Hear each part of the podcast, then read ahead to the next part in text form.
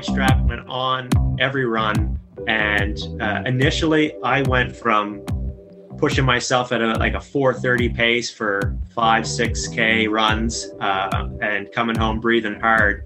And I had to, to, to follow that heart rate. I, I dropped almost to a six minute pace. And that would be really tough for a lot of people. And I was just like, you know what? I'm going to do it. I'm going to give this a few months and, and, and I'll see. And by the end of those few months, I was sub five minutes and then a couple months later, I was running 430s for, for my easy pace again. And but now I was breathing normal.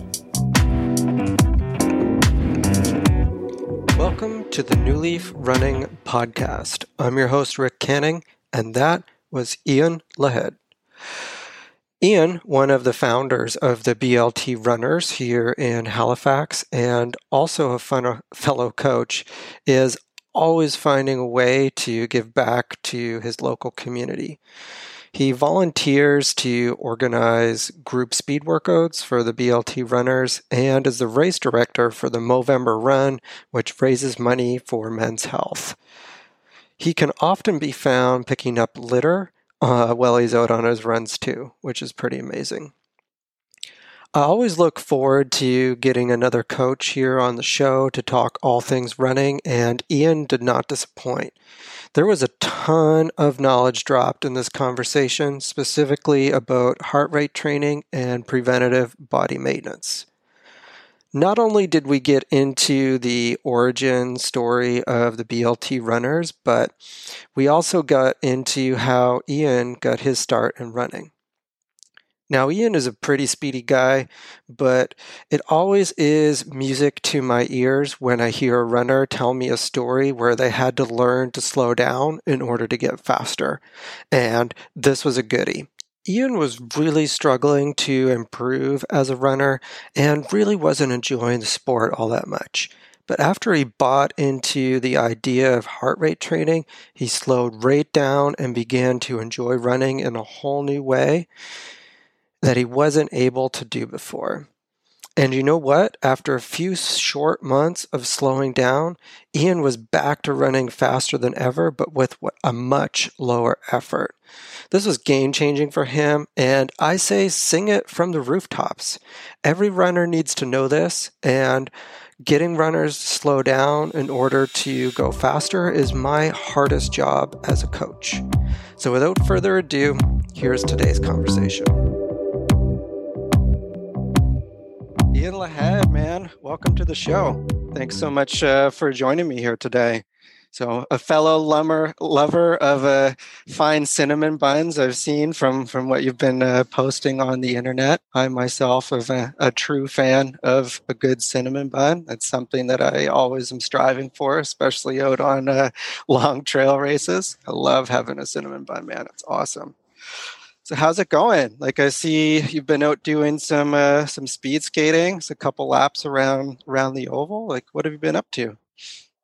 Yeah, yeah. Uh, winter hits, and uh, luckily, uh, even though it's uh, kind of COVIDy times, uh, speed skating is a, a, lovely outdoor activity that I picked up a few years ago. So it, it, seems to fit right in. Um, it, it, it can be cold. I know you're you're probably used to running around the commons in the winter. I've seen you in the past doing that. Um, yeah, uh, picking, uh, keeping keeping up the running, uh, same both the same amount uh, that I have been doing. Uh, adding in some cycling with a new virtual uh, ride around Nova Scotia and the and the speed skating just for the few months where we actually can have a little bit of ice outdoors.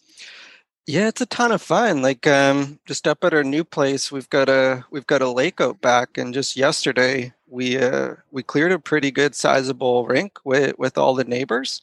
And I got to tell you, after like seven hours in in the skates yesterday, like all my stabilizers and and muscle like muscles are sore. Like it's a good workout. Oh yeah, no, it usually takes me um, uh, it takes me about uh, three or four uh, sessions before I can finally uh, walk walk normally afterwards. Yeah, like uh, those muscles kick in. And when your speed's speed skating, of course, you're you're always going in the one direction. So your hips are always kind of taking that odd, weird beating, going just constantly the same way over and over again. But uh, you, you do get used to it, and it's it's certainly fun. It's been something that I've been interested in trying just because I really enjoy that feeling of like gliding. Like even like picked up cross country skiing last year and that can be kind of similar. And just even just kind of pushing and just enjoying cruising around uh, the rink in normal skates just that like feeling of gliding like you're almost flying. But i imagine like speed skating that's to be like a whole new a whole new level. So what's that what's yeah. that experience like? No it's great. I mean i think it's it's probably pretty close to like skate skiing. Um you know once you get a good if the snow is just perfect and, and you, you know you're flying along uh, not that i'm big into cross country skiing only because i'm really bad at it. I can only be bad i can only be bad at one sport at a time and, that's speed skating. So um, but much unlike hockey skates you do spend a lot more time on a glide. With a hockey skate you can only glide so far and you really have to constantly keep pushing. Uh, with the speed skate really the, the the most time you spend pushing is in the corners and then on the straightaways, it's it's it's a lot of gliding. So you have to have a pretty strong core to to keep going straight, um, and it's fun, uh, and and you get some speed going. I mean, you're you're doing 40 plus kilometers an hour when you're a mediocre skater like me. Uh, I don't even know what the what the big guys are doing, but it's it's more than that. yeah, man. Like I even just cruising in a bike when you're going that fast is fun. So yeah, it's gonna be fun on the ice too. It's awesome. Yeah. Awesome. Uh, so I wanted to get you on the show for a few reasons, of course, to chat all things running. Like I know you're a fellow like running running gear nerd and you're a coach and like and I've been following you like along for a while and like your progression as a runner over the past few years it's impressive man like you've gotten really fast like over the past few years it's amazing it's amazing to see that uh, come to fruition and I've also seen like you're always out there doing stuff for the community. Like you're always out like picking up litter. You're doing like the Movember race that you've got on the go, and you're you're out giving blood. And I think that that is that's pretty amazing too.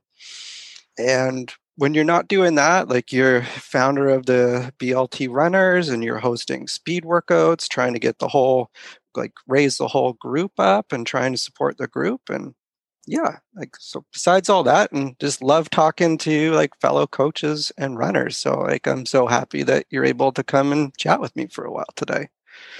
Um, so why don't we start things off and uh, we could just start at the beginning. Like how did you how did you get into running?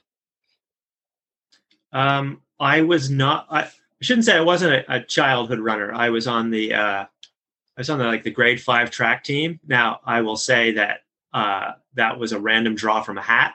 So that was that was how I got started, and we did one whole track meet.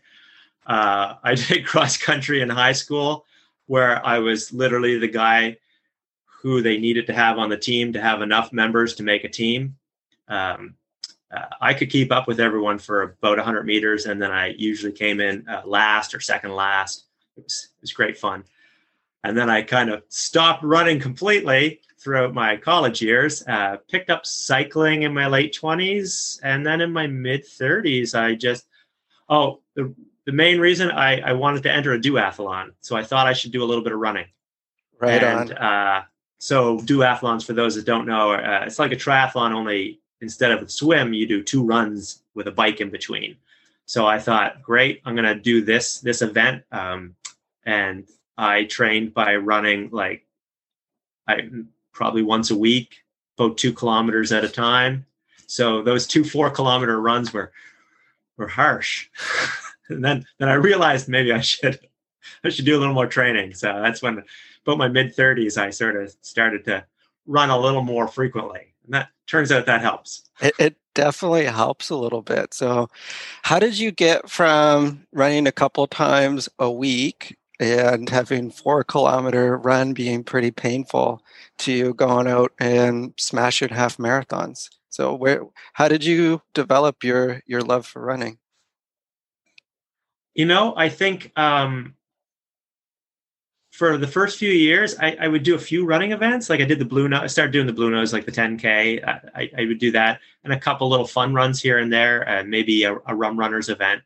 Um, but uh, I wasn't really in, big into in the running scene still. I was still really focused on duathlons and heading into the triathlon world. Um, I guess I've always been. I mean, with running, there's uh, you're there's always a little bit of speed in the legs, uh, and you, you can always kind of tell how fast you're going to be able to go. The question is, can you put the training in to maintain that over a distance? Um, so I knew I was a pretty fast runner. I just couldn't run fast for very long. I'd burn out really quick. Um, and then it was a few years of that of you know being at the front of the pack for the first 2k of a 10k race and then in the blue nose coming in 150th you know after getting passed by 149 people um, so i uh, i was uh, doing a, I would start to run a little more frequently, like two or three times a week, maybe four times a week, but still like short distance because I'd still burn myself out in training. Um, and so, you know, four or five K was was was hard. I because I, I went out and I ran fast just constantly and you you burn out. And then I got introduced to um, heart rate training with uh, uh, Jeff Zahavich in town. And he taught me how to slow it down. Shout out to uh, Jeff. And when I shout out to Jeff, yeah, absolutely. And you know, I I bought into it early on, and uh, there was a whole bunch of us that kind of went in with him and at the beginning and i think some people bought into it some people didn't and maybe the people that didn't were no, more seasoned runners and just were really set in their ways i thought you know it can't hurt so it was winter and uh, i just started slowing it all down and run and and really focusing on on watching my heart rate when i ran and running actually started to feel kind of good um, and I started to make certain. I just started to make these strides and get faster um, over like three or four months, and then I, from that point on, I really just liked running. And when you like something, you want to do it. So uh, there's always been little setbacks here and there, little naggly uh, injuries and stuff. Nothing too major for me. I've been pretty lucky, um, but uh, you know, it's just if it's feels good to run most of the time for me. So that's, you know, that's it's again, it, it was getting out more frequently, getting consistent. Uh, now running five days a week instead of three days a week, and um, you know, yeah, I mean, you're right. Half marathon is kind of a, a distance I really, I really quite like. And the very first one I trained for, I ran three times a week, uh, pretty consistently, and ran a 150. Uh, and this past uh, past year, I ran a 119. Whoa, man, um, that's smoking. That's awesome.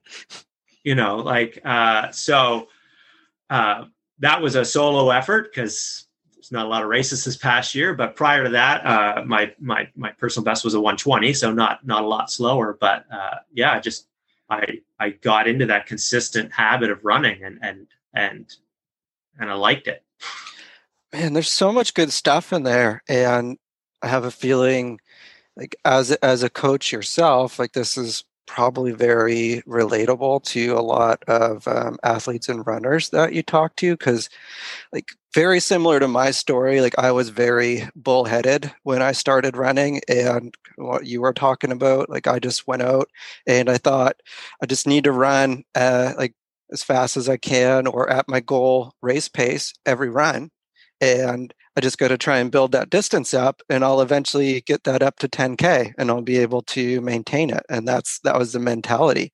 Eh, but yeah it sucked. Like no run was no run was fun. You come home and you're trashed and obviously that that strategy did not work so well for the race because man you, you go out and maybe you're flying for the first five or seven k but then like you say you're passed by the 160 people and you're just so demoralized. You're like man this sucks. Like this running stuff is just not for me.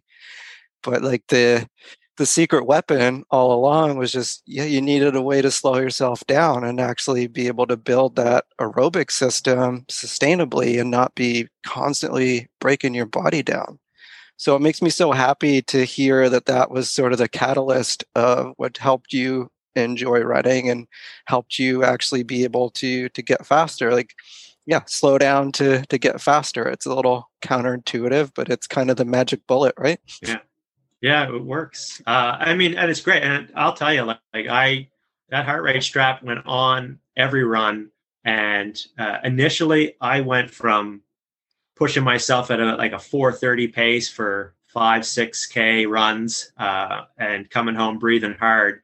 And I had to, to, to follow that heart rate. I, I dropped almost to a six minute pace.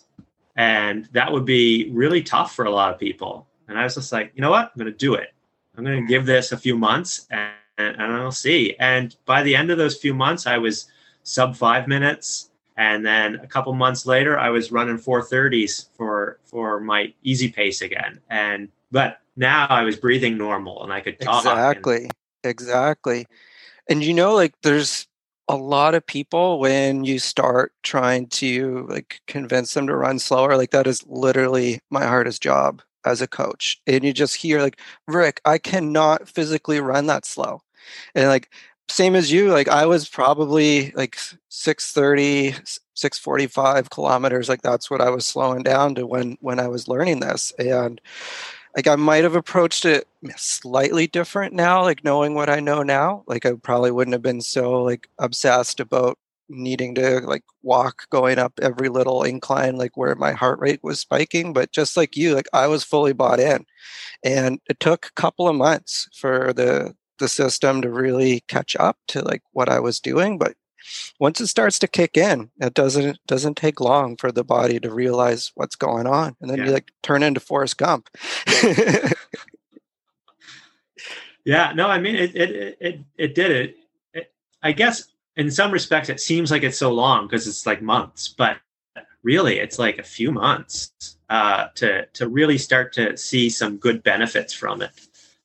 Um, so you know, I, I'm, I, you know, as, as a coach, I, I, I still see like massive advantages. But that being said, not everybody wants to wants to you know get in and and and take that on. So there's always you always have to kind of juggle that as a coach to find an alternate route to to put those limiters on people to keep them from hurting themselves in training. So yeah, it can be a sure. bit fun. Yeah, yeah. Do you work at all with the perceived level of effort with some of those athletes that don't quite buy into heart rate training like with the well um, i tend to i tend to i tend to actually go with pace uh, for most um, but we do pace uh, so my certification for coaching is in uh, vdot so that's the jack daniels running system not the whiskey.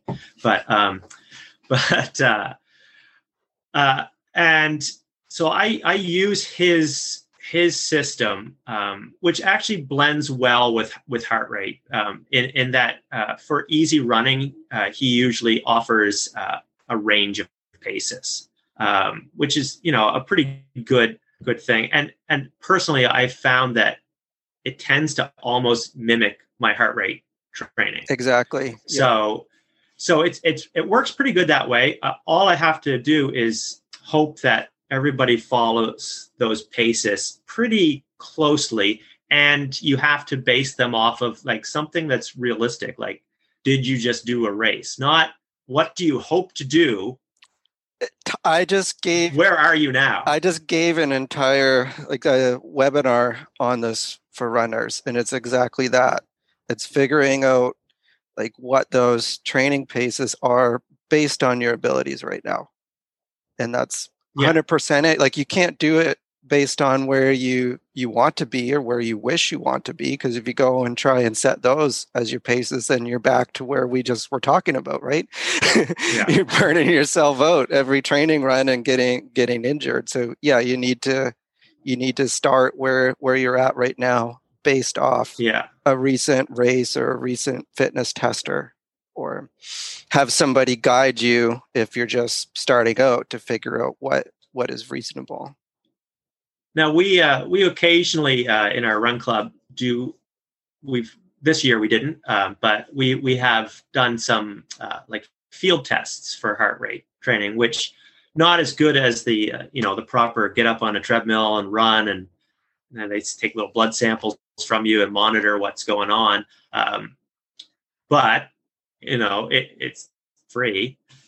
it's a lot it's a lot cheaper. But in some respects, it can be a lot harder because realistically, you're you need to go out for a good 30 minute hard run with with a good portion of 20 minutes of that being the best effort you can give for 20 minutes. That's hard for people. Um, therefore, 5K races tend to work pretty good. Like you can often use a 5K race. Most most runners are sort of in, in that sort of 25 to 35 minute range in a 5K race. So it kind of falls in there. So you can kind of use those numbers if they're willing to wear a heart rate monitor for that. So you can play around with that.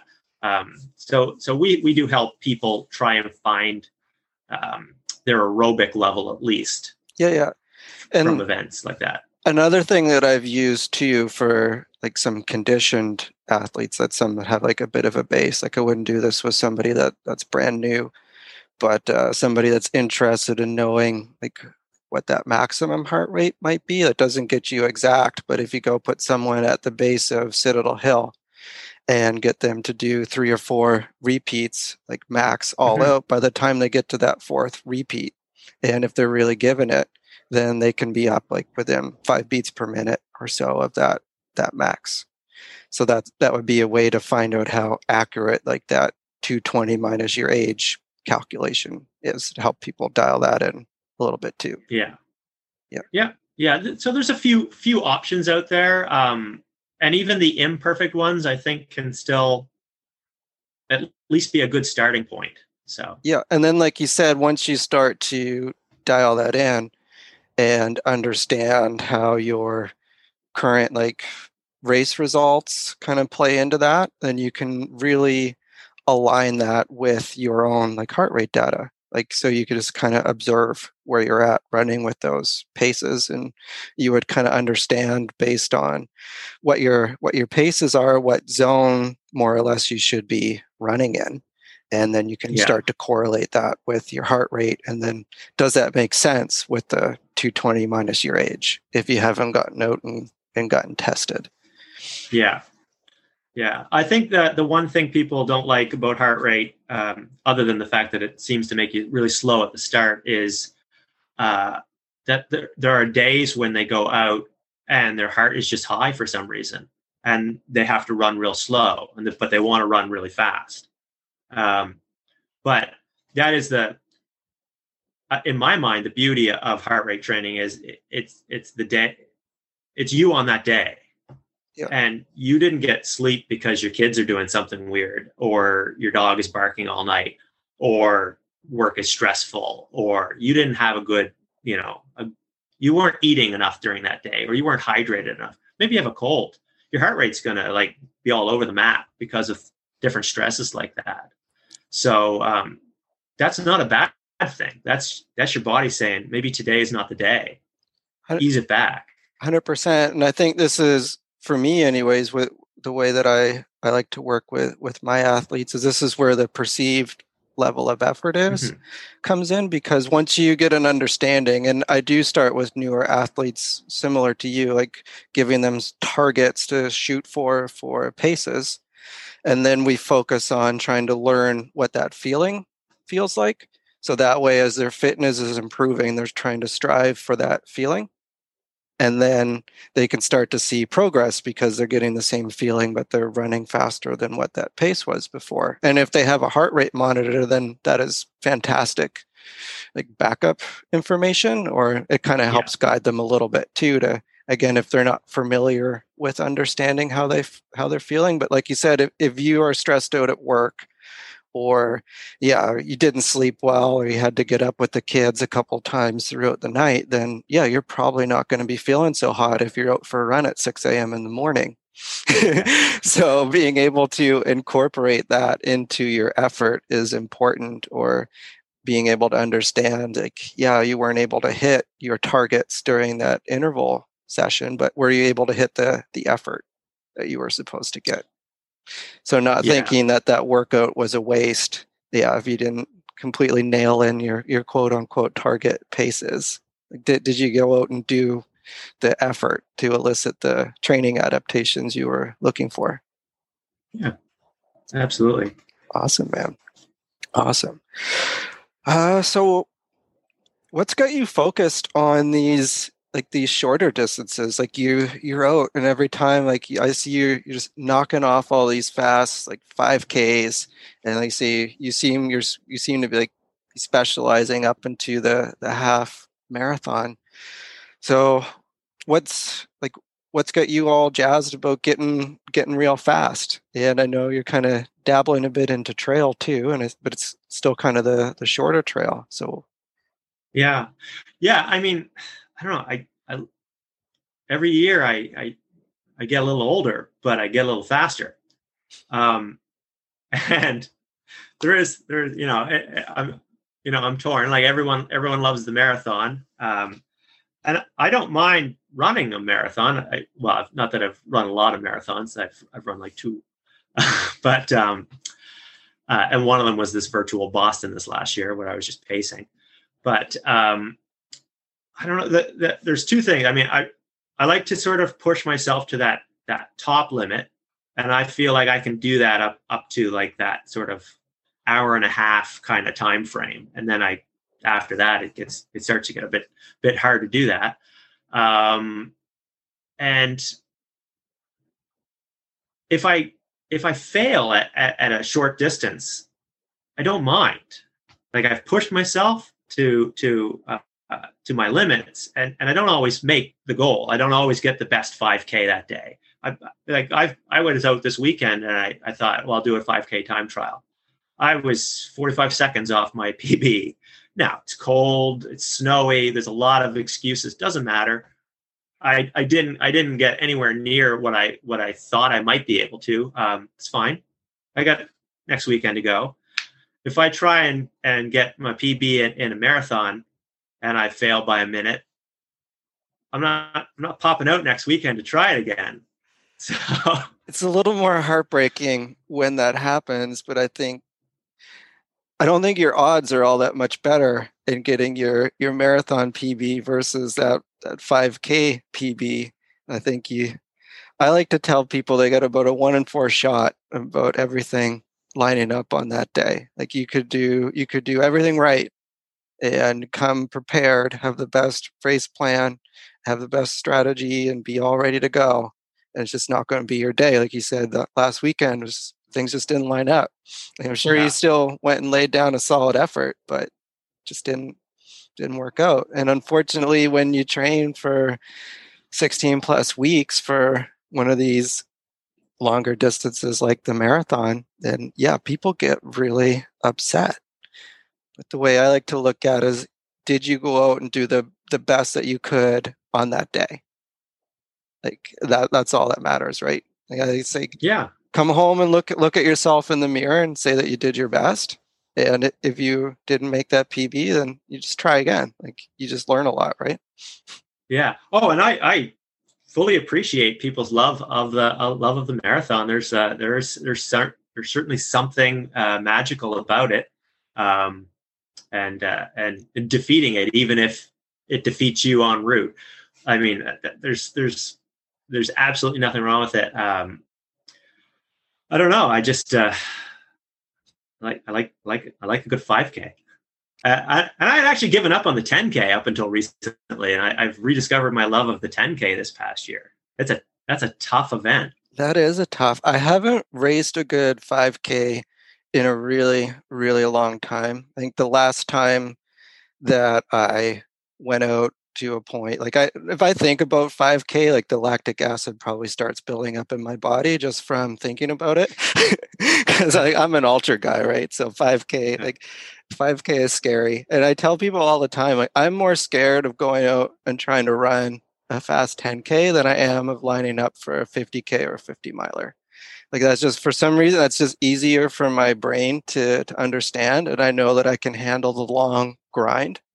And for some reason my brain can handle that a lot more than the leg burning lung searing like such immediate oh, pain that you feel when you go out for yeah that hard 10k like i remember it was MEC race one when that was still going on in point pleasant park and i 5k in and I was already feeling like I was like wanting to dry heave, but you go to like that means you're pushing just right, right? When you come through 5K and you feel like I can't do another five, and you just got to try and hang on. And you're like, yeah, you can like barely breathe by the time you're done, and barely keep standing up when you do it right. It's just, I just find that's kind of terrible. yeah, I love it. So. Uh, I, have adapted to that feeling fairly well, and and even in, in trail running, like you're, you're you're right. I mean, I love trail running, but I love to run trails as fast as I can. Um, uh, I love to be just on that edge where you slip a little bit on that rock and you catch yourself, and you you at the last second dodge that tree branch. Uh, you know that's great. Um, I remember the last time I did uh, the Flying Nuts race that um, uh, Nova Scotia Trail Runners put on. Um, so I guess two years ago, I, uh, I got off course. I was in the lead, got off course, got back on course, used that you know anger in the gut to push forward. And I, I was literally bouncing off trees with a kilometer to go, passing and, I passed, and I managed to retake the lead with yeah about 800 meters to go. Uh, but uh, just pushing as hard as I could. So can be fun. Can be a ton of fun. I haven't done a whole lot of um, shorter trail races. It might sound funny, but I think like lining up for like a 25k or like a 20k trail race to me is kind of a shorter shorter distance. But I was doing like a the beat to snot when you're there down at at Wentworth, yeah. and I hadn't really gone out and raced a short trail race in a in a long time and I just remember like feeling the feeling of like it was so much fun. Like you get to a river crossing and you barely have like a split second to decide how you're gonna get over it. You have to like yeah. decide like midair like how, how you're gonna do this. And it was just it was a lot of fun. And like yeah, you just kind of hop in and jump in from trees and things and rocks that you would normally take your time over. And it just it's just a whole another another level of agility. It's tough. Yeah, you, you got to put a little trust, a little faith, but uh, it's a little bit of fun. Yeah. How did you um, How did you start getting into trail running? Like, what got you interested in that? Uh, I got a pair of trail shoes, so uh, I, th- I threw them on and said, "All right, let's see what we can do here." So what Luke at uh, Aerobics First just hooked you up one day, like you were down there? Or? Yeah, well, yeah, I just got a pair of Salomons, and uh, and you know they had some big, big shiny lugs on them. It was my birthday. It was raining, and I was like, I I feel like I feel like I need to test these. So my very first, I mean, I I'd hiked a lot. Um, I've probably jogged some trails here and there. Um, but I never really had any massive desire to go running them, uh, you know, fast. But I don't know. That day, I, I, I popped out to the uh, Bluff Trail and ran Loop One, the loop everyone hates. That is and, that is uh, the worst loop in that trail system. I think. I don't know why. I just yeah. and to me, to me, that is that's that's a special kind of. I love that trail. I love Loop One. Uh, it's it's it's a little bit dangerous. It's a it's a little bit scary. It's a it's a lot of thinking, uh, but all split second thinking. And uh, yeah, it was. I just ran ran it hard. All the opposite of that heart rate training. I just put those shoes on and I ran as hard as I could for seven and a half k. Nice man, nice. So do you what do you what do you find you like better? Are they both kind of like have their own special place for you, or like what do you? I guess you're still maybe drawing a little bit more to a fast road race than a trail race, or well, I mean, there's not a lot. Unfortunately, there's not a lot of shorter trail races. Um, you know that uh, the the Flying Nuts one was is in and around 10k, so that's that's that's kind of in my wheelhouse. Um, I dabbled. I did a couple. I went over to Brookvale and did that sort of 20k one. I think it's 20, 20, 25k somewhere around there. Um, and then uh, I did I did one out at Cape Chignecto. Again, that was 24k. Like 20k, like the half marathon distance, but on a trail is is kind of kind of my max. Um, it's just the amount of time and effort I want to put into the training, uh, and there's just not a lot of them. So you know, yeah, I, there's a couple kinda, more shorter ones that are starting to to pop up. I think, like I think uh, the Nova Scotia Trail Running added a couple last year. Like there was one out at Cape Split. I think that they added in, which should probably be. Oh yeah, okay, I remember that one. Yeah, And- yeah. I, I didn't I didn't have the chance to do that one, but uh, certainly that kind of a distance is is is good for me. Like I, feel like I, I feel like my run stride can can can open up at least for portions of it. I mean, obviously you're you you can't have that full elongated run stride for a lot of trail running. Um, but it's always nice when there's little sections where you can really just open it open it up a bit. Certainly, Cape Split would allow you to do that. Um, uh, I probably would do more when I when I when I know there's going to be a trail race coming in. I really like to prepare for the race I'm going to do, so I kind of switch gears a lot, and I would I wouldn't give up just uh, you know running out on the trail and doing a lot of training and run on on the road, but I would probably certainly add at least least two trail runs a week, you know, um, and really start to push that effort. Uh, so it's I kind of I don't I don't like to mix the two too much, um, so that I can kind of get focused. But uh, but there's always time for a 5K uh, road run in there. Totally, man. Totally.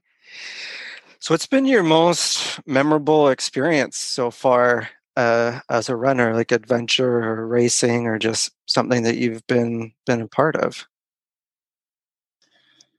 It's it's hard. I, I've I've I like experiences, uh, and and I've I've dabbled with them all. Um, I certainly, uh, you know, you can pick a few different wins here and there. It's always nice to get your first win. My first win was at a MEC race, uh, the Citadel Hill one.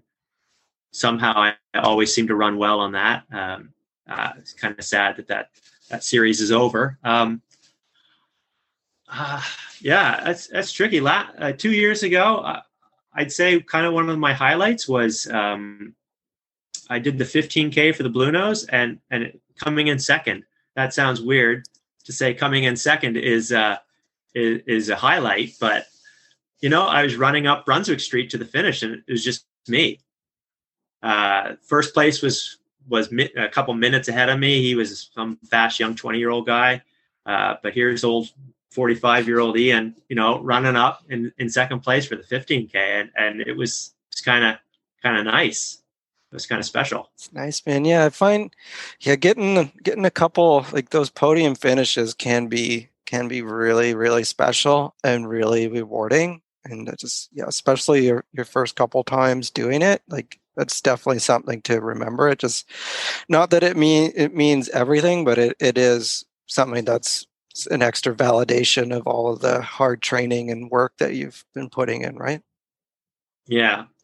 Uh, otherwise, I mean, I'd, I'd have to say uh, I pace a lot too. I do a lot of pacing either uh, through uh, a couple different pacing groups. There used to be White Rabbit pacing around here, uh, and then um, more recently, um, we switched pace groups and. Uh, They're I'm called like True North pacing or something. True like? North Yeah, pacing. Yes, thank you for no worries. bring the brain up there. True North pacing, yeah. But I've also done a lot of just like personalized pacing. Uh, uh, Paula James, I, I paced her to a few uh, few PBs, uh, both on the track, which I am not a track guy, but that's fine. Um, and uh, paced her to a PB in in the half marathon uh, a couple years ago. Uh, that was fun. Um, Lindsay Lamrock uh, runs with us, uh, the BLT runners occasionally. She's moved on to PEI, but she's a fast lady. Uh, and Craig Derling, uh, another BLT member, the president of the BLT runners. Um, this past year, we had been training him to get ready for the Johnny Miles that got canceled. So we said, let's let's take it on the trail, man. And and we ran we ran straight out to uh, to the Bike and Bean. If if you're not from around here, it's a it's a little coffee shop partway down our, our rails to trail system, uh, which is conveniently like 21 kilometers from our house.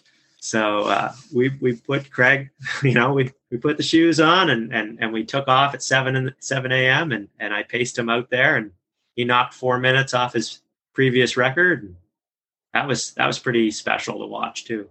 Yeah, I think that probably comes full circle to why why you're a coach. Like you, it seems like you you enjoy helping people reach reach their goals, and you enjoy those accomplishments probably just as much, if not more, more than your own. Right? Like it's it's really special when you can help somebody oh, yeah.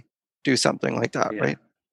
Yeah, it is nice. Um, yeah, I I mean I'm I'm less of a, a hands-on coach than than than some other coaches. Um, uh, I'll make personalized training plans, but I don't have the time uh, in in my day to really get out there and be with the athletes as much. I they certainly communicate with me via email or or whatever, or they come to the club runs and we chat.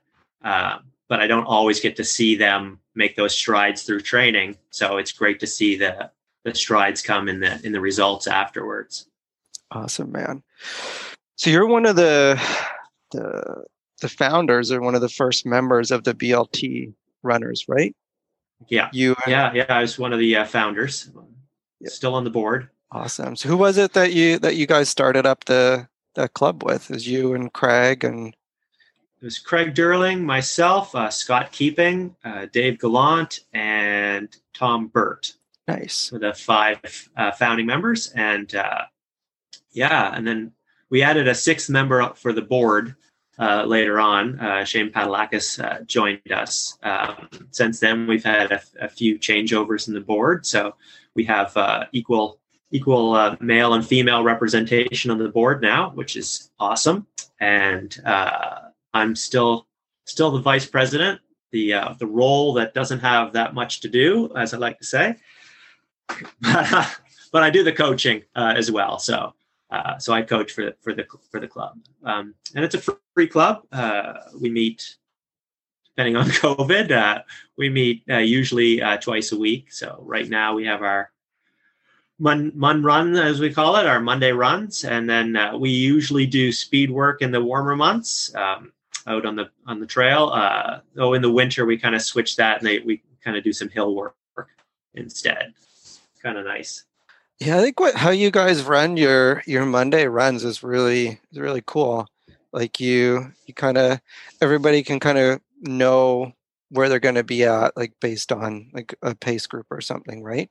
But you you do yeah. like a you do an out and back and you do it based on time, right? So that way yeah. no matter how fast somebody is going, they everyone always starts together and everyone always finishes together. So there's like no pressure that you need to you need to keep up and there's always a feeling of being like included and part of the group and i think that that's just awesome.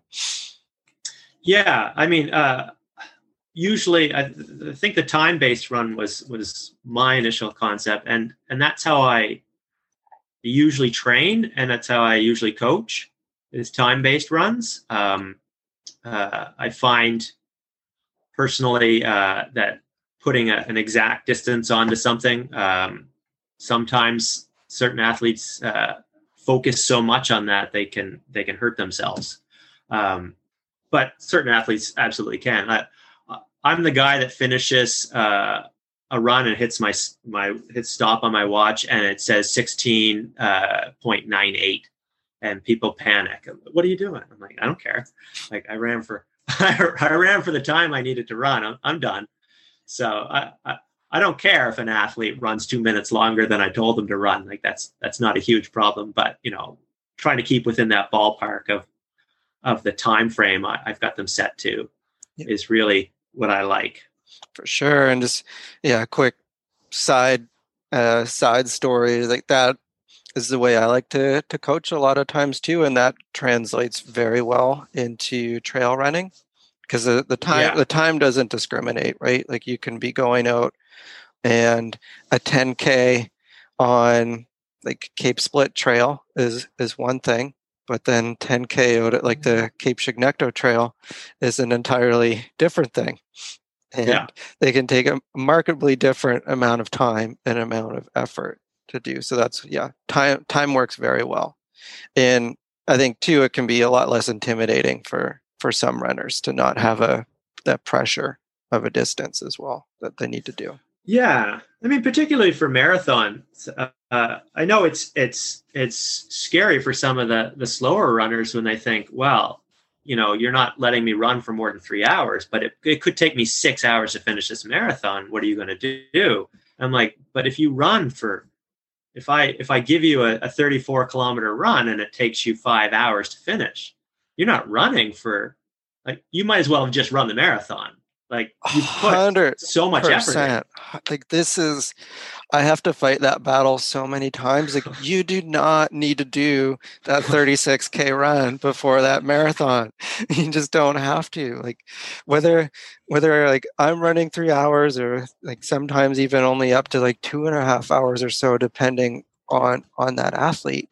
Is it what's the point of diminishing returns for you? Like when are you going to be able to train again? Like after you do this, right? Yeah.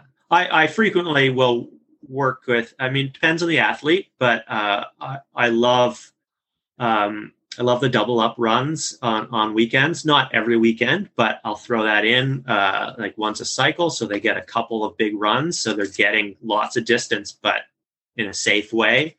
Um, or else I do, uh, I like, I like to have them go out for like 10K at marathon pace in the evening. And then the very next morning, so like within a 12 hour window, I get them out for a two hour easy run. Yeah. So, you know, they're getting a lot of effort on their, on their legs, but, uh, but not killing themselves so that they can get back out Monday. Even if, even if Monday is just a, a recovery, like brisk walk, doesn't matter. Like you got to, it's that consistency that gets you to the end of the marathon, not the one run a week. I think that that is what people need to understand. Like I remember when I was training for that first marathon. So that same approach that we were talking about at the beginning of this uh, conversation, right?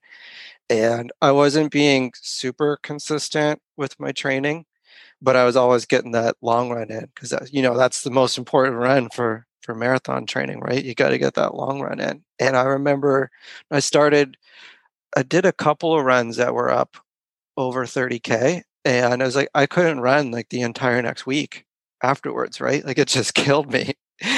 and I think I did that longest run leading up to the the marathon and I still like I ended up on the start line with like niggles and like small injuries because of that. So I wasn't able to have as good of an experience because I needed to run that distance. It's like, no, I didn't need to.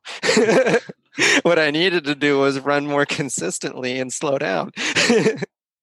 yeah. Well, you know, I mean, I didn't set out. I, I like I said before. I, I had paced. Um, uh, I had paced the uh, the virtual Boston Marathon. Uh, uh the BLT runners hosted.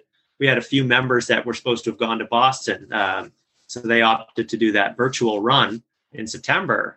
And uh, so we we set up a little 10k course on the trail, and that they could go back and forth on and had two water tables and we had people manning the road crossings so you know it was great and i said no problem. I'll I'll step up and I'll pace you, you guys the, the faster two guys for the first half. So that's you know, that's where I'll I'll bow. I mean, in training, I, I run more than 21k, but I thought well that'll be good enough for them. So, but we got to the half, and I just kept going, and I just kept going, and then I finished with them. So, uh, and my longest run that year had been maybe four weeks before I actually did a 30k long run.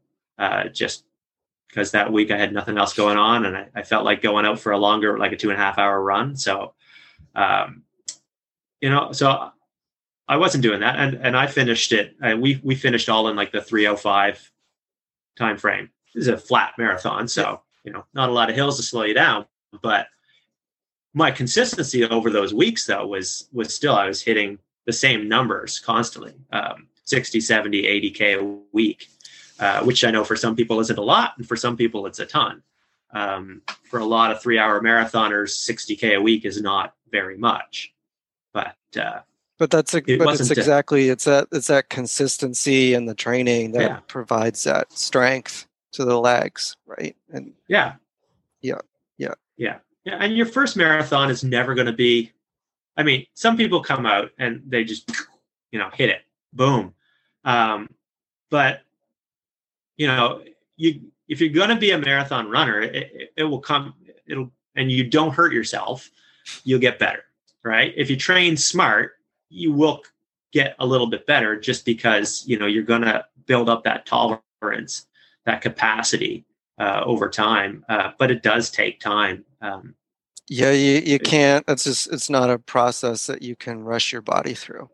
Your No, your no. body's going to adapt to that training at, its own pace. Everybody is different, and yeah, just going to take as long as it's going to take. And you also are going to learn each time that you go out and push your body that distance. You, you, there's sometimes a lot of troubleshooting that you need to do as the, those uh, distances creep up too, right? Oh, absolutely. Yeah, no, and that's I mean that's another thing too. In a 5K, if if you're having stomach problems, like, well, you're I mean, yeah, you're not going to run you're, you're not going to run your best, but you can slow down and you can jog it in, and it's not a problem, and li- live and fight another day. But you know, it's there's all those little things in a marathon that uh, when they creep up over 30 over the 30k mark, you start to uh, they can add up pretty fast. So you've got to you know you have to build up uh not you know muscular strength and, and and brain strength over time i think to really conquer that beast And like the the mental the mental aspect to it, yeah, and Yeah. honing your your mental skills and your mental toughness is so so important. But so important in in the 5k too because like when your brain is screaming at you to to slow down with with all its might you need to be able to sort of quiet that as well. So the mental Yeah, the mental yeah. toughness is so important no matter which distance you're doing. No, it's true. Um yeah it, it can be it can be tough to listen to those little voices in your head but uh, i think i think i've gotten better at them um uh, I I'm the kind of guy that I do tend to run. Uh, I like to run with music uh, on the road. Um, okay I interesting find it.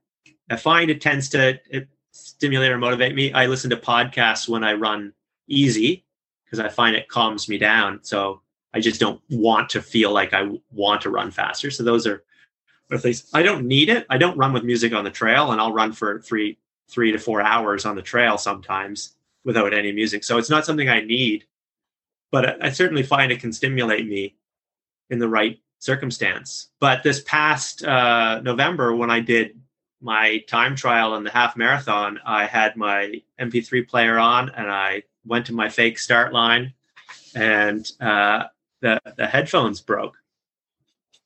They broke hundred meters into the run. how did that uh, play with your with your mind Um, Do you find you know, yourself like, like- focusing on trying to fix that, like what's going on, or were you just able to? Adapt? No, you know, I, I quickly gave up on on the MP3 player. My only concern in the beginning was, do I throw it away somewhere, like Yeah. come back and get it? Like, am I, am I like you can't should I carry this dead weight anymore. I was like, is that too much weight? Yes. Is this this hundred grams too much? But but you know what? I left it in, um, because it actually uh, blocked out enough. It doesn't block out all the sound. I, I don't have like head cancel, uh, like noise canceling headphones or anything. Um, but it just keeps the the outside noise to a, a it limits it to me, and uh, and and I just kept it in. Now that being said, a TV commercial, and to the, the life of me, I can't remember what it was, uh, got stuck in my head, uh, like a theme song on a TV commercial, and it just played on my played for an hour and nineteen minutes in my brain. Uh, so, so that was a bit annoying, but you know, I didn't I didn't falter. I, I kept the pace up. So it's it's not necessary. It's not in, like, super important. It's just a nice thing for me. I, I do enjoy it, and I think it's more like just sort of blocking certain stimulus, especially on a hard run. Like so, I'm not like you know looking around for the squirrels that are running around. Uh, it's just enough, and I think just leaving those headphones in uh, just just cut the noise, the outside world, just enough to to help me focus.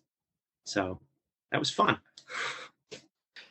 So one thing I'm a little curious about because I've seen you post a a couple of things up on social media about. Um, so I'm just going to go off on a little monologue here for a second and then get your opinion on it. Um, so I'm pretty big on the fact that regular maintenance, like body maintenance as a runner, goes a really long way in being like proactive and keeping your your body working. And I know some athletes really struggle with this and they won't try and, and fix a problem until it like physically like keeps them from running.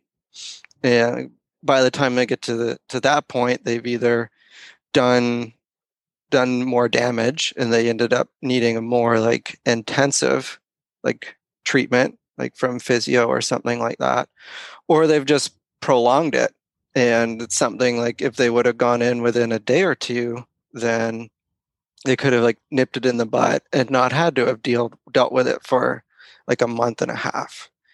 And it's like in my own personal experience like that's that's where i was like back in the day of going out and running hard all the time is yeah you just try and tough through it because that's that's the mentality right? You just kind of suck it up buttercup and just just deal with it.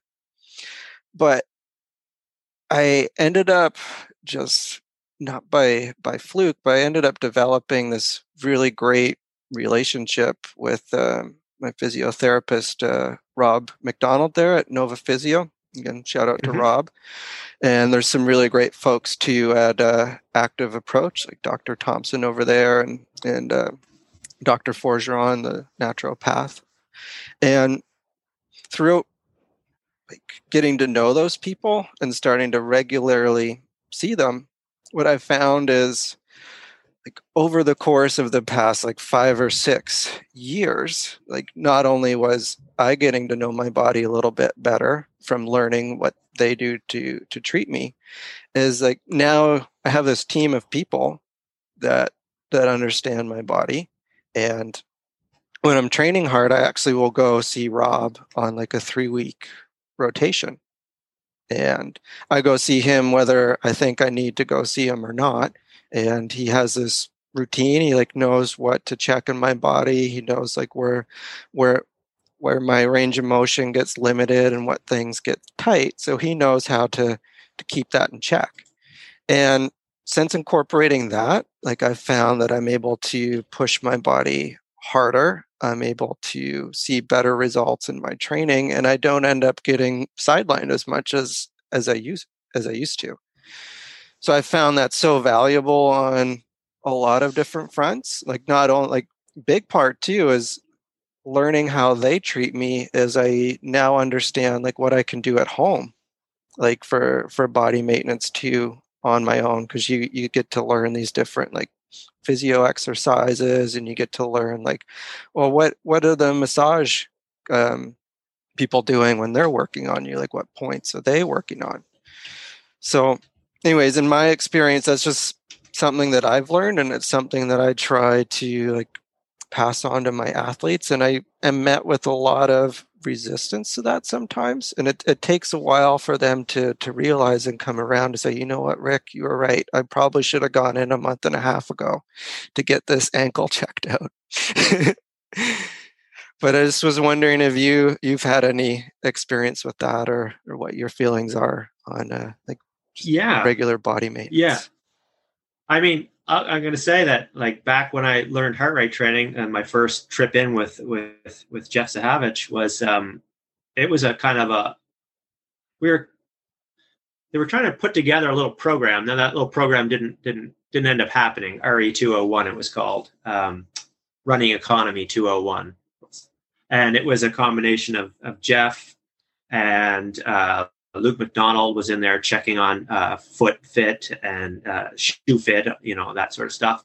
Um, and we had two physiotherapists in there as well, and they were doing like a pre-assessment before we started training. And uh, and then I developed a little bit of a relationship. Um, I, I I didn't get significantly hurt later on. I my hip my hip ended up getting a little bit hurt from a triathlon incident. Uh, and so I, I, I, thought, well, I'm going to go back in and see see that physiotherapist who who I had met there, and that was Anita Connors, and she's out at Beaverbank uh, Physio, and um, I kind of developed that bit of a relationship, and to the point where I would go in um, every spring before the heavy heavy hitting started, and and she'd just kind of go over me um, and check where the weak points were, and we develop a little bit of a plan.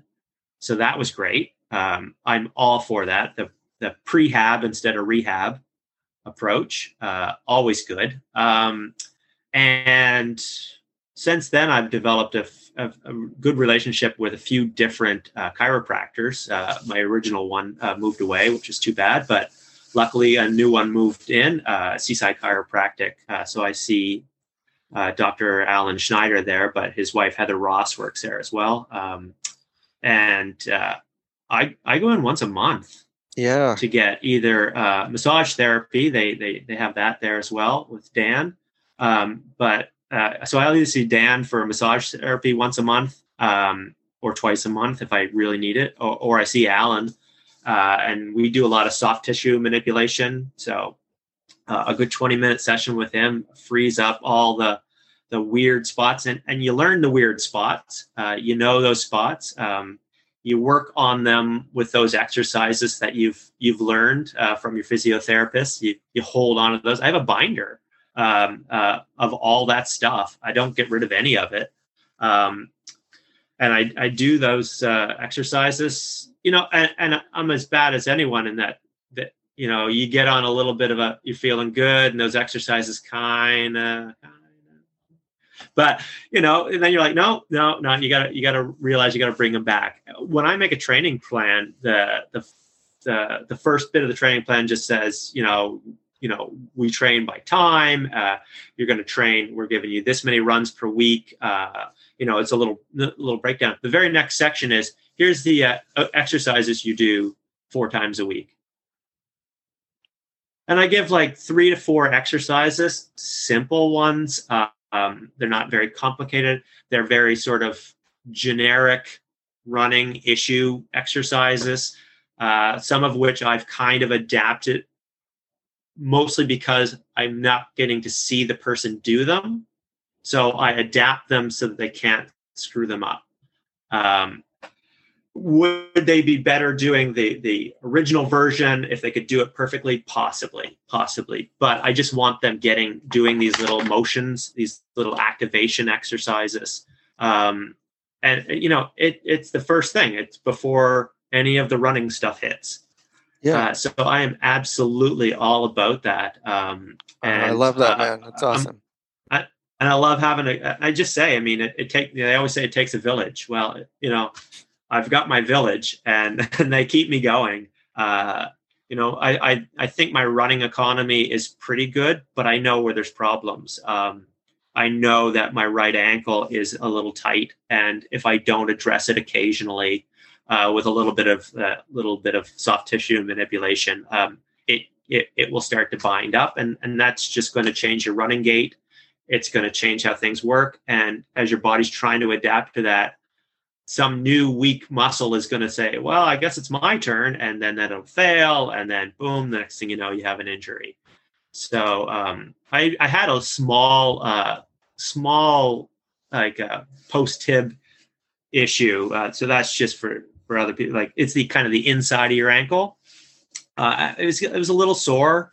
Uh, I was again uh, that was back in May. I was doing a lot a lot of fast stuff, um, and I couldn't get in to see. I hadn't been in in a couple months to see to see my people uh, because of COVID. Um, so you know, working on it myself, but it's it's never quite as good once it's once something really gets set in there. You know, it's really nice to get in and see them as soon as you can. Luckily, I was literally the first appointment through the door on a Friday morning at nine when they reopened. Uh, you know, we worked on it. We freed things up. I, I, I was doing some exercises, and you know, I, you know, I got it sort of calmed down within a couple weeks. I didn't really have to take a lot of time away from running. I just really pulled my schedule back to a couple runs a week. Went heavy on biking, uh, just to sort of take the stress off of there. So it was all good. But yeah, you gotta you gotta see your people. You gotta find your people. Gotta see your people. Yeah, like you yeah. said, get get the village yeah. together and, and get things sorted out. And like I say, it mm-hmm. doesn't have to be complicated. Like I'm sure those three or four exercises is targeted. Like the is a lot of kinetic issues with the runners. Like they all come like most of the main ones can all be traced back to like the the same root issues, right? Like so, oh, absolutely. Like so many things start from weak glutes because people sit all day long, and yeah. I know, like if my like IT band is starting to hurt and stuff like that, it's because I haven't been doing my my leg raises with my band. Like I need to get on that. oh yeah, and everyone needs to buy a physio band. Yeah, very inexpensive of ind- indispensable piece of equipment that you can have. Yeah, you need your physio. Also band. great for travel too, right? I mean, yeah, like you, you gotta you gotta think about this. Uh, some people travel, and not not as much right now, but um, people do travel for work a lot or or for fun. Having a having a small assortment of, of things you can bring with you to take care of yourself when you're on the road, because yeah, you're either sitting on a on, in the car for a long time, you're sitting on a plane for a long time, or a bus or a train. Doesn't matter. When you travel, you sit for a long time. Oh, it's so funny. I have um I have a band like I'm working from home right now, but when we're when we're in the office, I got a one of the bands tied to the tied to my desk. People always like, "What's that for?" It's like, "Well, you see me standing up at my desk. I'm doing my leg raises, man." yeah, I have it on my desk right here in front of me. So, was people ask, "Well, how do you fit it in?" Well, you just just fit it in throughout the day. Like you stand up, like you should be getting up like every couple hours anyway. So just fit in a set of leg raises. It's not that difficult. Oh yeah, yeah, and like and stuff like that. Like especially with the glute activation, like there's a lot of science behind hitting some of that stuff like immediately before going out the door, and that really helps the glutes fire and helps them work a lot better and engage a lot better on on your runs too. So if people can incorporate that as part of a warm up, if they're having struggling with like IT band or anything like that, then it can really help too. Yeah. No, and we we when we do our speed work in the summer, we uh, we start with a just a nice little uh, ten to fifteen minute easy jog, and then uh, we go right through the movement activation drills. So Yeah. um, you got to get that started before you start kicking it up fast. So Definitely, definitely. And like I say, if people want to want to get faster, like you got to get more range of motion in your hips. Like you, you get two variables that, that you can use to get faster, and one's your stride rate, and you're only going to get so fast. Like taking taking more steps, like you really Yeah. should be not maxing out at a whole lot more than 180 or 190. So you got to be able to have a longer stride. And yep. you need to lengthen those hip flexors and quads and everything that's restricting that movement. So Well, it's fun. It's funny because people say, "Well, this is as far as my, you know, this is the maximum I can go." I'm not a very, very tall person. Well, I, I dare say you should. They should all take a look at the height of some of these top marathon runners oh yeah. because they're not very tall.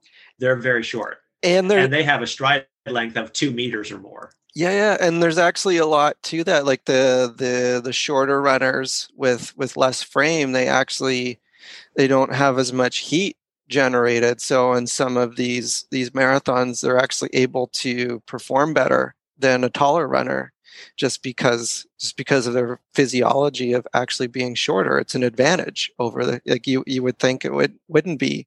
You think the person with the longer stride would be able to do better. But yeah but sometimes the the shorter runner does have an advantage especially in in hotter climates and things. So yeah i think that's pretty cool.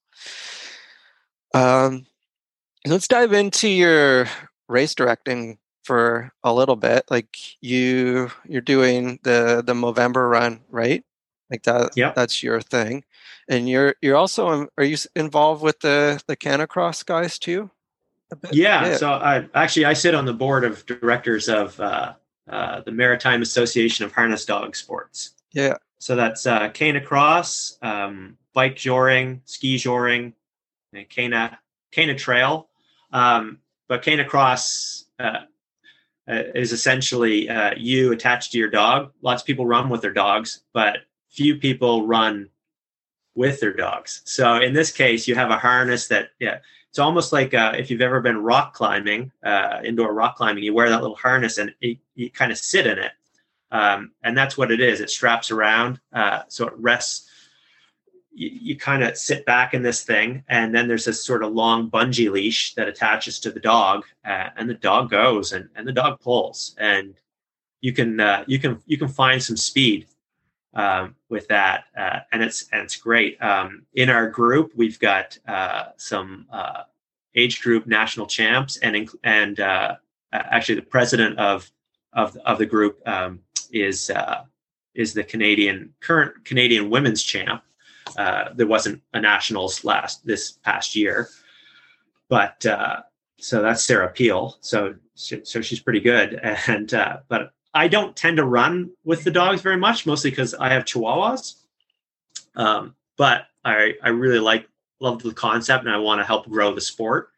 Um, so I, I, I do host a few races with them, uh, and, and, I kind of introduced more people, I guess, to, to the world of it uh, by allowing it in my in my Movember run. Initially, that, that's kind of where it started. Where I was in Point Pleasant Park, you know, hosting the race, and and somebody said, "Can I run with my dog?" Because most races don't let us run with our dogs. I said, "No problem. Just you know, start over there so you don't get all tripped up with people." to the point where we started getting enough people wanted to run with their dogs. So we said, okay, well, we'll start you a few minutes behind everyone else. And then, so you get a few people that are still just enjoying a run with their dog. But then you get some people that show up with the full, with the full kit and they, and they go for a run and they go, they go blazingly fast. Um, I mean, my personal best time, uh, in, in, in the mile is on on a flat track uh, on a flat mile is 504 i think and without really trying too hard running in the pitch black because my headlamp fell off uh, i ran like a 440 with with with one of these dogs attached to me so that was that was not giving it everything so you, you know you can certainly you can certainly find some time with these with these guys so uh, i really like to help help grow that sport so i've been helping host a few races. Uh, hopefully this year we'll get some in. Um, I was I was lucky this past year with with the Movember run. It it because my event's small. And we just fitted in a window. We so got live. You were one of the ones that actually got to go this year. So that yeah yeah, yeah. Um, because we I always have aimed for the Movember run. Uh, it is obviously uh, raising money for the Movember charity. Um, and this is this is this was the ninth year and we were going oh do we just do a virtual run or, or what do we do but i've always been i always maximize uh, max it out at 100 runners. Uh, people say well you know you can fit more runners and that's not a problem. I'm like but but i can handle 100 runners? Like i can i can make this event fun for 100 people um, or and, and not not lose too much sleep myself. I still lose a little bit of sleep, but uh, you know, because of its size and because we could adapt a little bit to some of the COVID rules uh, and, and, split it up, and because people are generally just out to have a bit of fun at, at this race, there's always a couple fast people that that, that want to win. Um, but you know, like this year, we had two guys running in speedos, so there's always. Uh, it turned out to be like the nicest day we've ever had. From I was like, wow, you guys are lucky. but uh, you know, they raised a couple thousand dollars each for us. So for the event. So, um, it, you know, it, it's great. I love, I love race directing. It's great. Be it, uh, just the two-legged people runs or, or the uh, six-legged canicross runs. Um, it, it's fun. And, and particularly with canicross, it's great giving people that opportunity that nine years ago, I, I didn't see any canicross races around here. Uh, we have a few now, um, and and I think we're trying to grow the sport. Um, it's it's a big sport in places like Ontario and Quebec, but it's not here. It's massive in Europe, um, uh, and I, I, think we've got some talent here, uh, and I, I, really want to help nurture that. So we have a board meeting this week to see uh, see what the year is going to look like. Yes, but, uh, man. yeah. I've been doing a lot of running with with my dog Luna. She's a she's a whippet. She's uh, it's a little over a year now. She's a fantastic dog to have out on the trail, and like she's she's got endurance. Like she can go. Like she's been running with me for like, like up to like six and a half hours now. Like she's gone. We did we got out to Refugee Cove and back. Like at Chignecto. Like she's she's a trooper, and she loves speed work if I go and do an interval session with her, she she's obviously way faster than I am, but she's always just like trying to like nip me in the butt to go faster, or she's literally like bounding and like trying to like nip me in the ear. Or yeah. her her other favorite one is she's just like got like stealth precision for grabbing sticks while we're sprinting. So she'd be grabbing sticks, throwing them up, leaping, catching them, all while I'm like going like max speed. Like she's she's awesome. Yeah.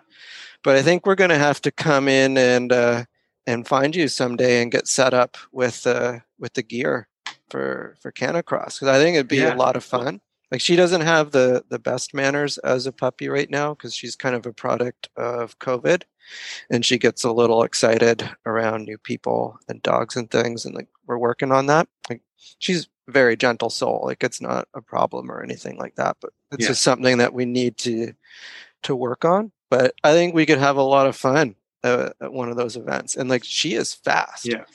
And I joke like when we're out on the trail, I was like, all right, uphill assist time, Luna. Let's get up this hill. and it's funny, like people go, oh, well, you know, obviously there are certain dogs that just can dominate at this. And, uh, and, um, the German Shorthair Pointer is a particular favorite of people. Uh, a lot of those around, uh, and they're fast and they're big and strong and they can pull. Um, and it's funny because our our national champ uh, Sarah, um, she runs with with with one um, that and that's what she won with. But her original dog to run with was a greyhound, and uh, who just enjoys a casual jog. The like, it's it's always funny to to find that find what what a dog like enjoys the event, but you know at her pace.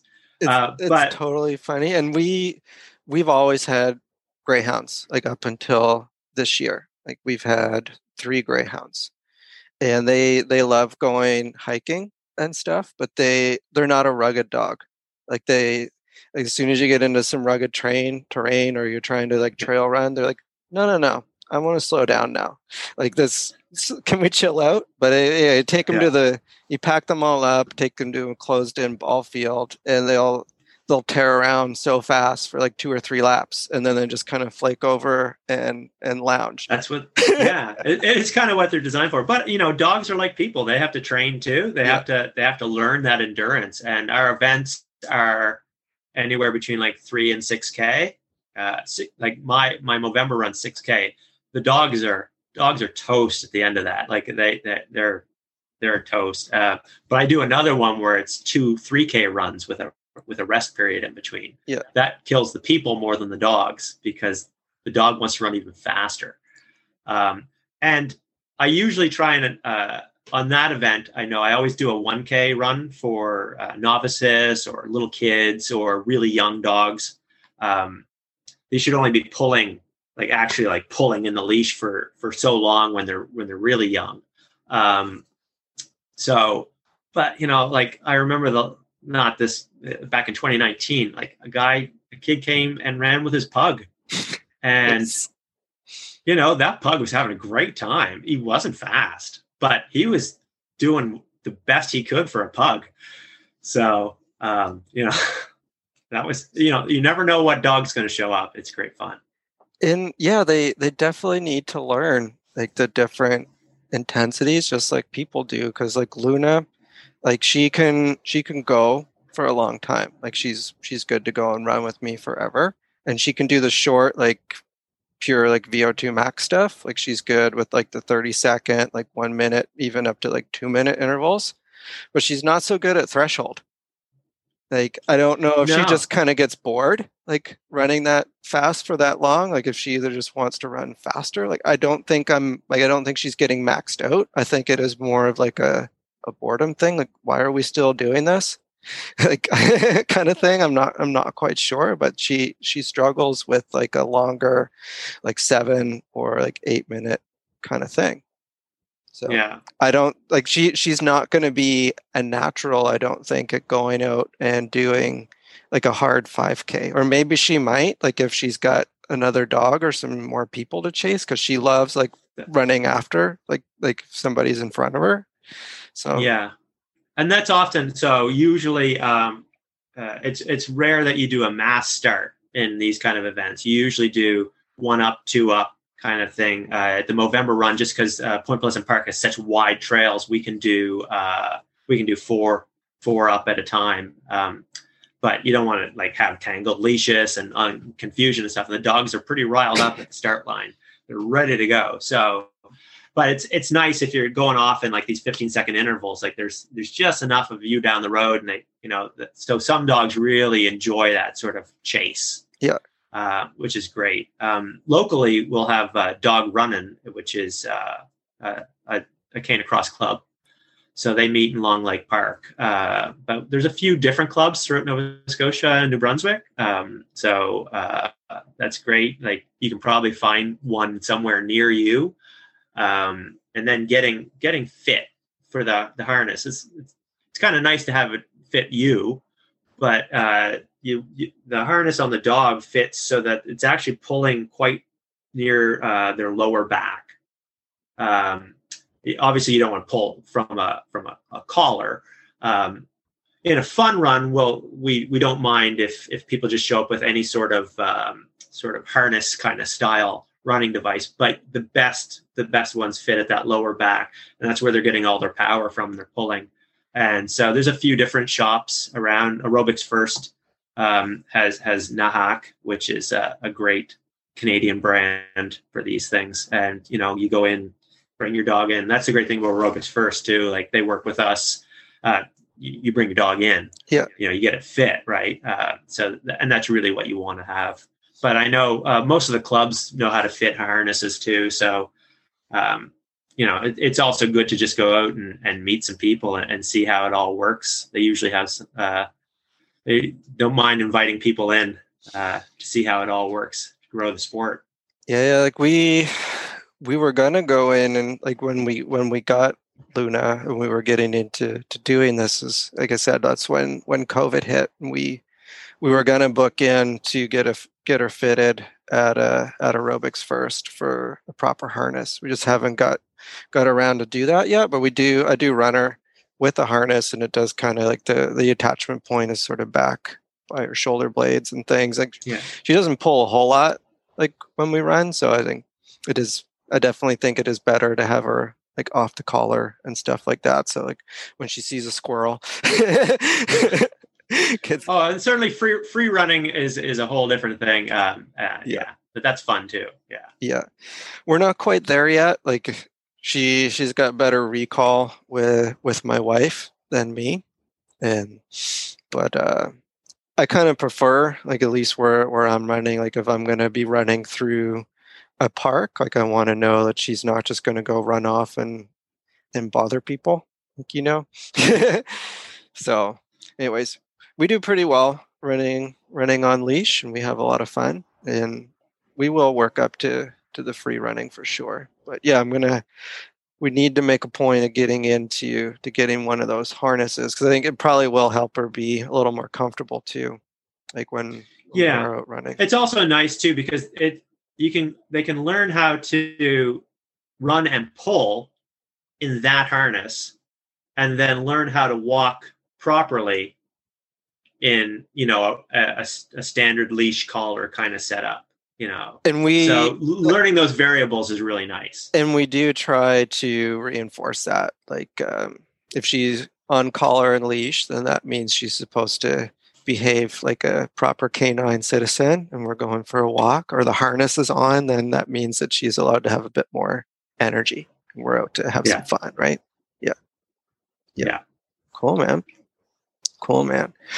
So I think that probably about does it. Like we're we're getting on close to like building up to an hour and a half now. So I'll let you go here sometime sometime soon. But I like to end the show just by asking a couple of questions to help leave the the listeners with a little bit of insight, maybe a little bit of wisdom in some of the areas that we've been talking about.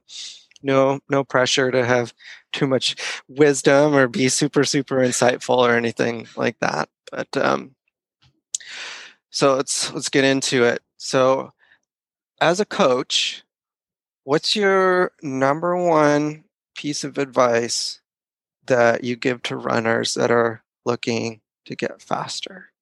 Now, I think I know where you're going to go with this based on our previous conversation, but yeah, uh, I, I would say the number one thing is do every run like you're going to run tomorrow. Cool. So if it's hard, then it's got to be within reason and it's got to be short. And if it's the longer you go, the easier it has to be so that tomorrow you can run again. And it's that consistency of running. You don't have to run seven days a week and you probably shouldn't, but it's that consistency that's going to make you the faster runner. 100%. It's a long term consistency over months and years that adds up to that race day performance. 100%. Cool. Um, next question. Do What's the number one thing that you see is holding most runners back? That's a that's that's a good one. Um, I, would say probably uh, not not taking care of themselves, like we were talking about before, like uh, like not not making sure that that the running is the only only piece of the puzzle. That it's not it's the rest, it's the recovery, it's the it's the uh, it's the diet, it's the sleep, it's all that that those things. It, it's it's the stuff you do outside of the running, I guess, in in a, in a way that that that they need to really have it as a as a key focus on their training as well. Yeah, when I find the light bulb starts to come on and the progress really starts to happen when the training becomes more like full circle like it becomes more of a lifestyle. It's not just about the the training run. It's about improving your overall health and wellness and how that's going to affect your performance so 100% agree on that. It's awesome man. So we did it. So um, thanks so much for coming on the show. Really appreciate it. And i really enjoyed this conversation. It's super nice to be able to geek out a little bit and have some technical discussions with a fellow coach. So thanks man. Thanks for having me. Okay, you guys. I do hope that you enjoyed uh, this conversation that I had with Ian. But I truly hope that if you learned or took away one thing from this talk with Ian, it's that you should all be striving to figure out how to run easy. It Doesn't have to be complicated, but you need to embrace slowing down.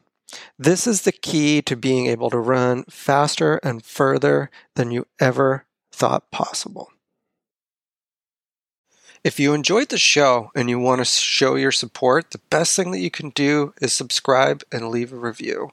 If you've already done that, then it would mean so much to me if you share this episode with your friends on social media. I love seeing posts or getting tagged in people's stories. It's really awesome. I really need your help to grow the show in order to make this sustainable so I can keep bringing you conversations with real runners in our community who are out there doing amazing things. Thanks so much for listening, and until next time.